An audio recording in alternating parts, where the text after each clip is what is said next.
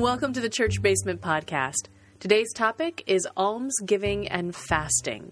Grab a cup of coffee or tea, strap on your running shoes, or pick up those knitting needles and join us. Let us introduce ourselves. I am Pastor Amanda Zenzalo, and it is my honor to serve as the pastor of Central Lutheran Church in Northeast Portland, Oregon. And I'm Dawn Miller, a member here at Central and the producer of the podcast. Okay, so let's start with what is almsgiving and fasting, although I think we can pretty much get the fasting part of it. But alms is a funny word. Start there. Alms there. is a very funny word. So these are two of the three traditional ways in which you observe Lent. Okay. So observe not in the way of like, hey, look, there it is, but Participation of some sort. exactly observe in the sense of participating and doing something around these days of Lent. So Lent is this time where we're leading up to Easter and we work on some spiritual disciplines, things to make us more aware of our faith in our daily lives. And so the first of these is prayer. And we talked about prayer in the last couple podcasts, including on our podcast on Yarn. That was also kind of a prayer podcast. It was. And thank you to those who listened to us babble about yarn. I got some feedback from a member, and I loved hearing about your hobby too. So it's all fair. Absolutely. And these two, almsgiving and fasting, are two additional ways that we do this. So an alm is a form of money. Okay. Right? It's a small amount of money. And so almsgiving is about giving away of money and giving charity money or solidarity money, if you want to think of it that way. Okay. However, you invest your money outside of yourself and your own well being is almsgiving. And then fasting is refraining from something. Okay. Not necessarily food. It doesn't have to just be food, it could be something else. Okay. So, the first time I observed Lent in my life, I fasted from unnecessary spending. Oh, interesting. I was in college and really struggling with trying to learn how to manage money. And I had been really, really hangry. And they were giving away credit cards in the basement. If you signed As up for a credit do. card, they'd give you a Snickers bar. Oh, it was nice. like the origin of the Snickers commercial, right? And this is the 90s when they were trapping us all in here. So I had gotten myself a credit card and was on the path toward not great spending. And so for Lent, my first Lent, I gave up all unnecessary spending. Now, this giving up thing, I don't remember in the Lutheran tradition as much as I think of it as a Catholic thing. And since I didn't grow up in the church, I don't know. Okay. And I had heard of giving something up for Lent probably from the cultural Sure. knowledge of it through Catholicism. And Lutherans talk about it plenty now. Lots of Lutherans talk about giving things up for Lent, or a lot of times now people will talk about picking something up for Lent Okay. and trying something new for Lent instead of giving it up. One of the challenges that I loved during seminary was my teaching parish pastor. His was, why don't you give up guilt for Lent? You're really bad at it anyway. Possible. Give up guilt for Lent and see what that does to your demeanor and your ability to feel close to God. Fascinating. So there are lots of different ways to do this, right? You don't have to just give up something that seems obvious like chocolate, soda, Coffee. coffee, Alcohol. caffeine, alcohol, swearing, unnecessary spending, guilt. Right? You, you can pick up tasks, mm-hmm. writing letters, daily thankfulness, different pieces like that. The objective in these practices is to try to make your faith be something that you think about on a daily basis and not just on Sundays. Okay, that makes sense. So that's fasting. Let's get to the almsgiving. So, almsgiving is that opportunity to give away what you already have, right? So, giving extra money in the plate on Sunday, perhaps, or finding a charity or a group, a nonprofit agency that matches your passions and giving to them, or really challenging yourself and giving away your money without being discerning about how you give it out. Uh, just How so? giving it to someone on the street corner, giving it to the first charity that shows up in your Facebook feed, giving it to going on to GoFundMe and funding the 18th one on the list. You could be random about it just to practice that act of generosity, that act of not having to know where your money is going. My eyebrows are raised for this because for somebody who has lived within a pretty tight budget for so long, doing something that I don't want to say unintentional, but doing something random seems just wildly reckless to me. Yeah. And I'm not sure that would necessarily bring me closer to God and that feeling. I hope that doesn't make me a bad person. Not at all. Not at all. It doesn't make you a bad person at all. The reason why I offer it there as an idea is because in North American culture, we have such a strong attachment to controlling our money. Oh, yes. And the idea of being that reckless with our funds, especially when you've been living on a budget, when you're living really close and tight with your budget, mm-hmm. It's hard and it's scary and it seems silly and it seems wasteful to not pay attention, right? Mm-hmm. However, part of the point of almsgiving is to work on trusting God and the Holy Spirit to provide for you and trusting that God and the Holy Spirit will do what is needed to be done with that money. And part of almsgiving is also to help us let go of the control that money has over our lives. Mm-hmm. And so when we're random about our giving, random and generous enough that it slightly hurts and makes us a little scared, mm-hmm. you would be so surprised at the grace and the blessings that pour down. I don't know, man. The cynical part of me for so long has been all the same way it comes up when we talk about some of the saints and monks and nuns. It's like that vow of poverty is great, but if you can't feed yourself, how can you help others? It's so hard. And I think this is where like tithing comes in, right? Mm-hmm. So a tithe is giving 10% of what you earn away. And that whole idea of tithing especially when you haven't done it yet, is really, really hard. And it feels like this prescription that you're supposed to do this thing because people say that you should be tithing because mm-hmm. this is mm-hmm. what the Bible says you're supposed to do. As someone who, at various different points in my life, has been able to tithe and has not tithed, mm-hmm. and I won't say that I wasn't able to tithe during those times, I will say that I chose not to tithe during those times. Mm-hmm. I cannot explain how I live so much more abundantly when I am tithing than when I am not. Oh, that's interesting.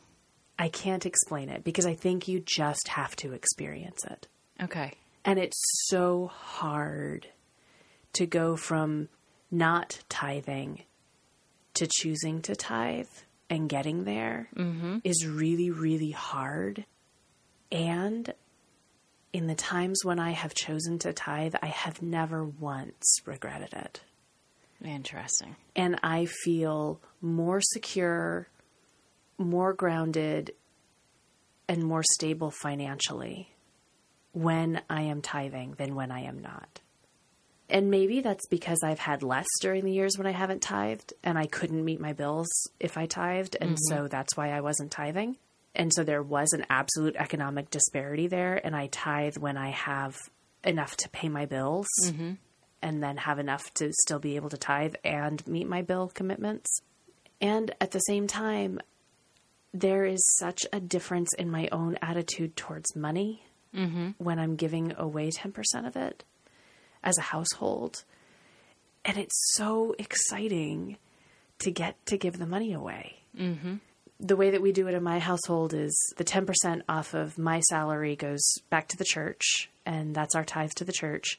And then the 10% from my spouse's salary, the two of us discuss how we're going to use that. Sometimes it comes back here to Central, and sometimes it goes to GoFundMe projects mm-hmm. or to individuals that we know who are in need of something, or it goes to, you know, another organization that is calling to my spouse's heart. So we use that opportunity to have that conversation, but it's so exciting when we have the money that we get to find a new home for. And it feels so freeing to have money that we can say we get to do something good with this in the world.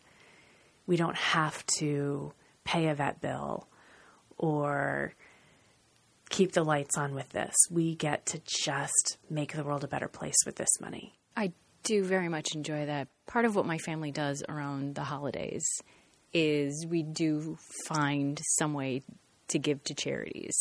And we let the kids choose some and we choose some and it's it really is a very uplifting experience. And now that I am realizing that almsgiving is part of this whole Easter thing as well, I see no reason not to have that as a new tradition right around Easter, along with that basket. Right? I think it's just it's an interesting way to get us out of ourselves.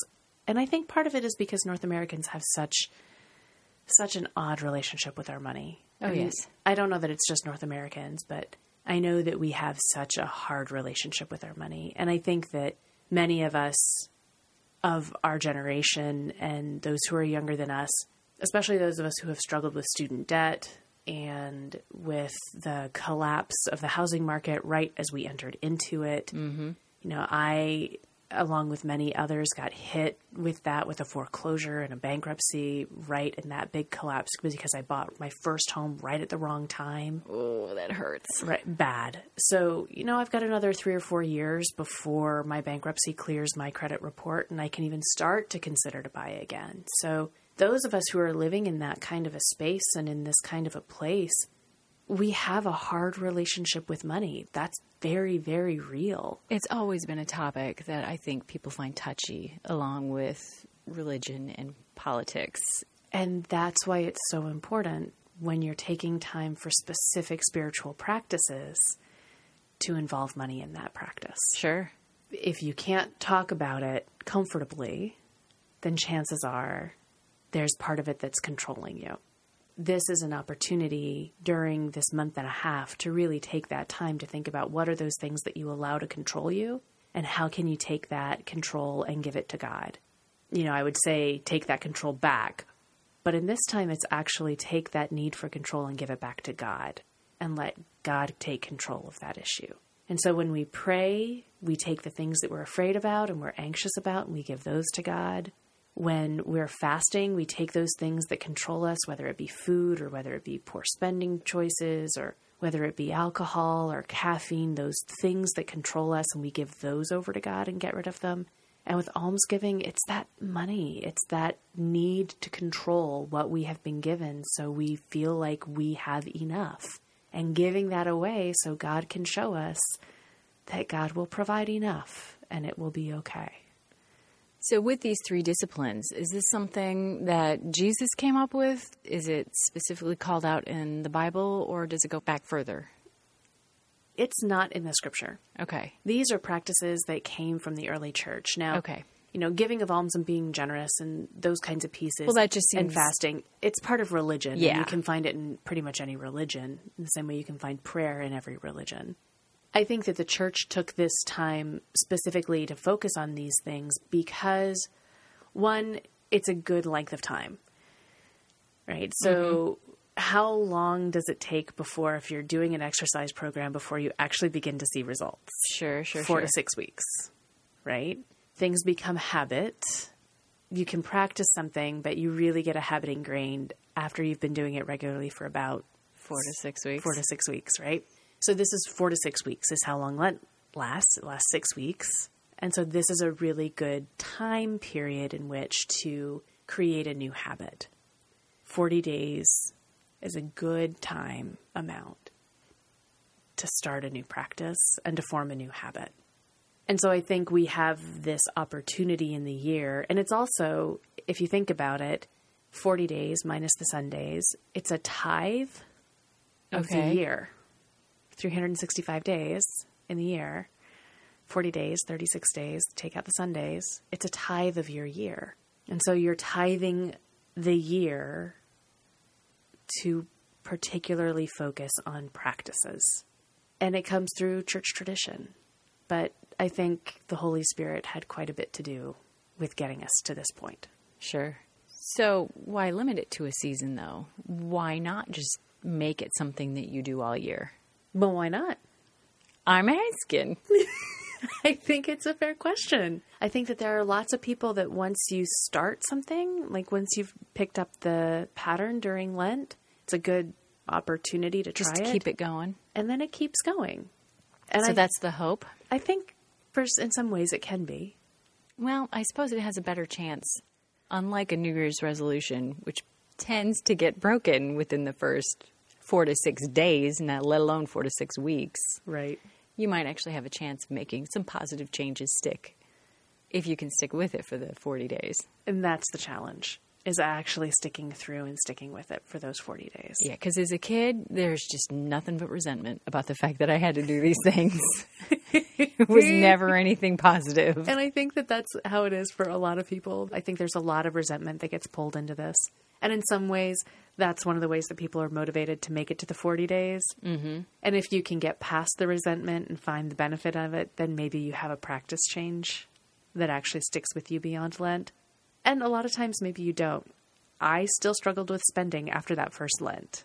I struggled with it less, but I still struggled with it. But I remember that practice. I remember that Lent more than any other in my lifetime. Do you look forward to this every year? I have probably not given something up for Lent in at least the last five years. Yeah, I stopped once I converted to Lutheranism. Yeah. Although, to be fair and to be brutally honest, I probably didn't do it really even when I was a Catholic. I'm not sure I made it the full 40 days for anything.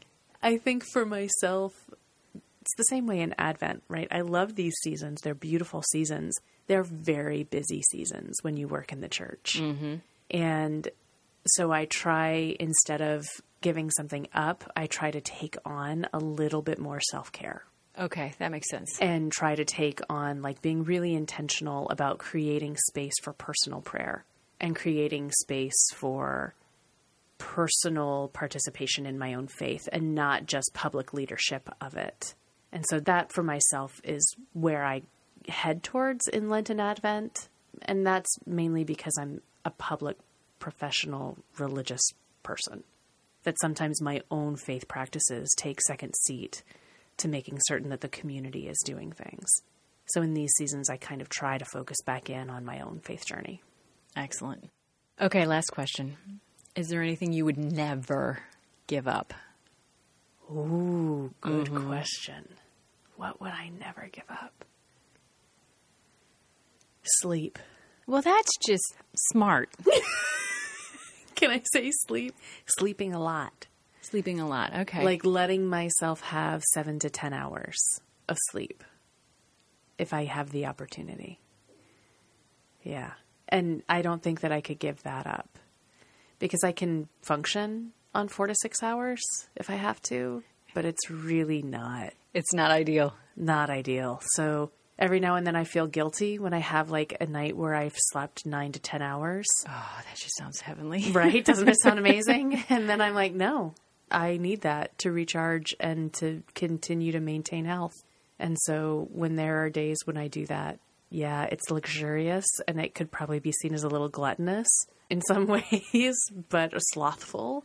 But I think that makes it so that I am able to hold and carry space in hard places when I've had that. So, yeah, I don't think I would give that up ever. Excellent. Well, thank you, Pastor Amanda, for taking the time to help us learn a little more about almsgiving and fasting. I look forward to sitting down with you another week on another topic. As do I. And thank you all for joining us. I pray that you are having a blessed Lent and that you are finding ways to connect with God in this time. You can always catch up with us on Facebook as well as listen to our podcast on iTunes.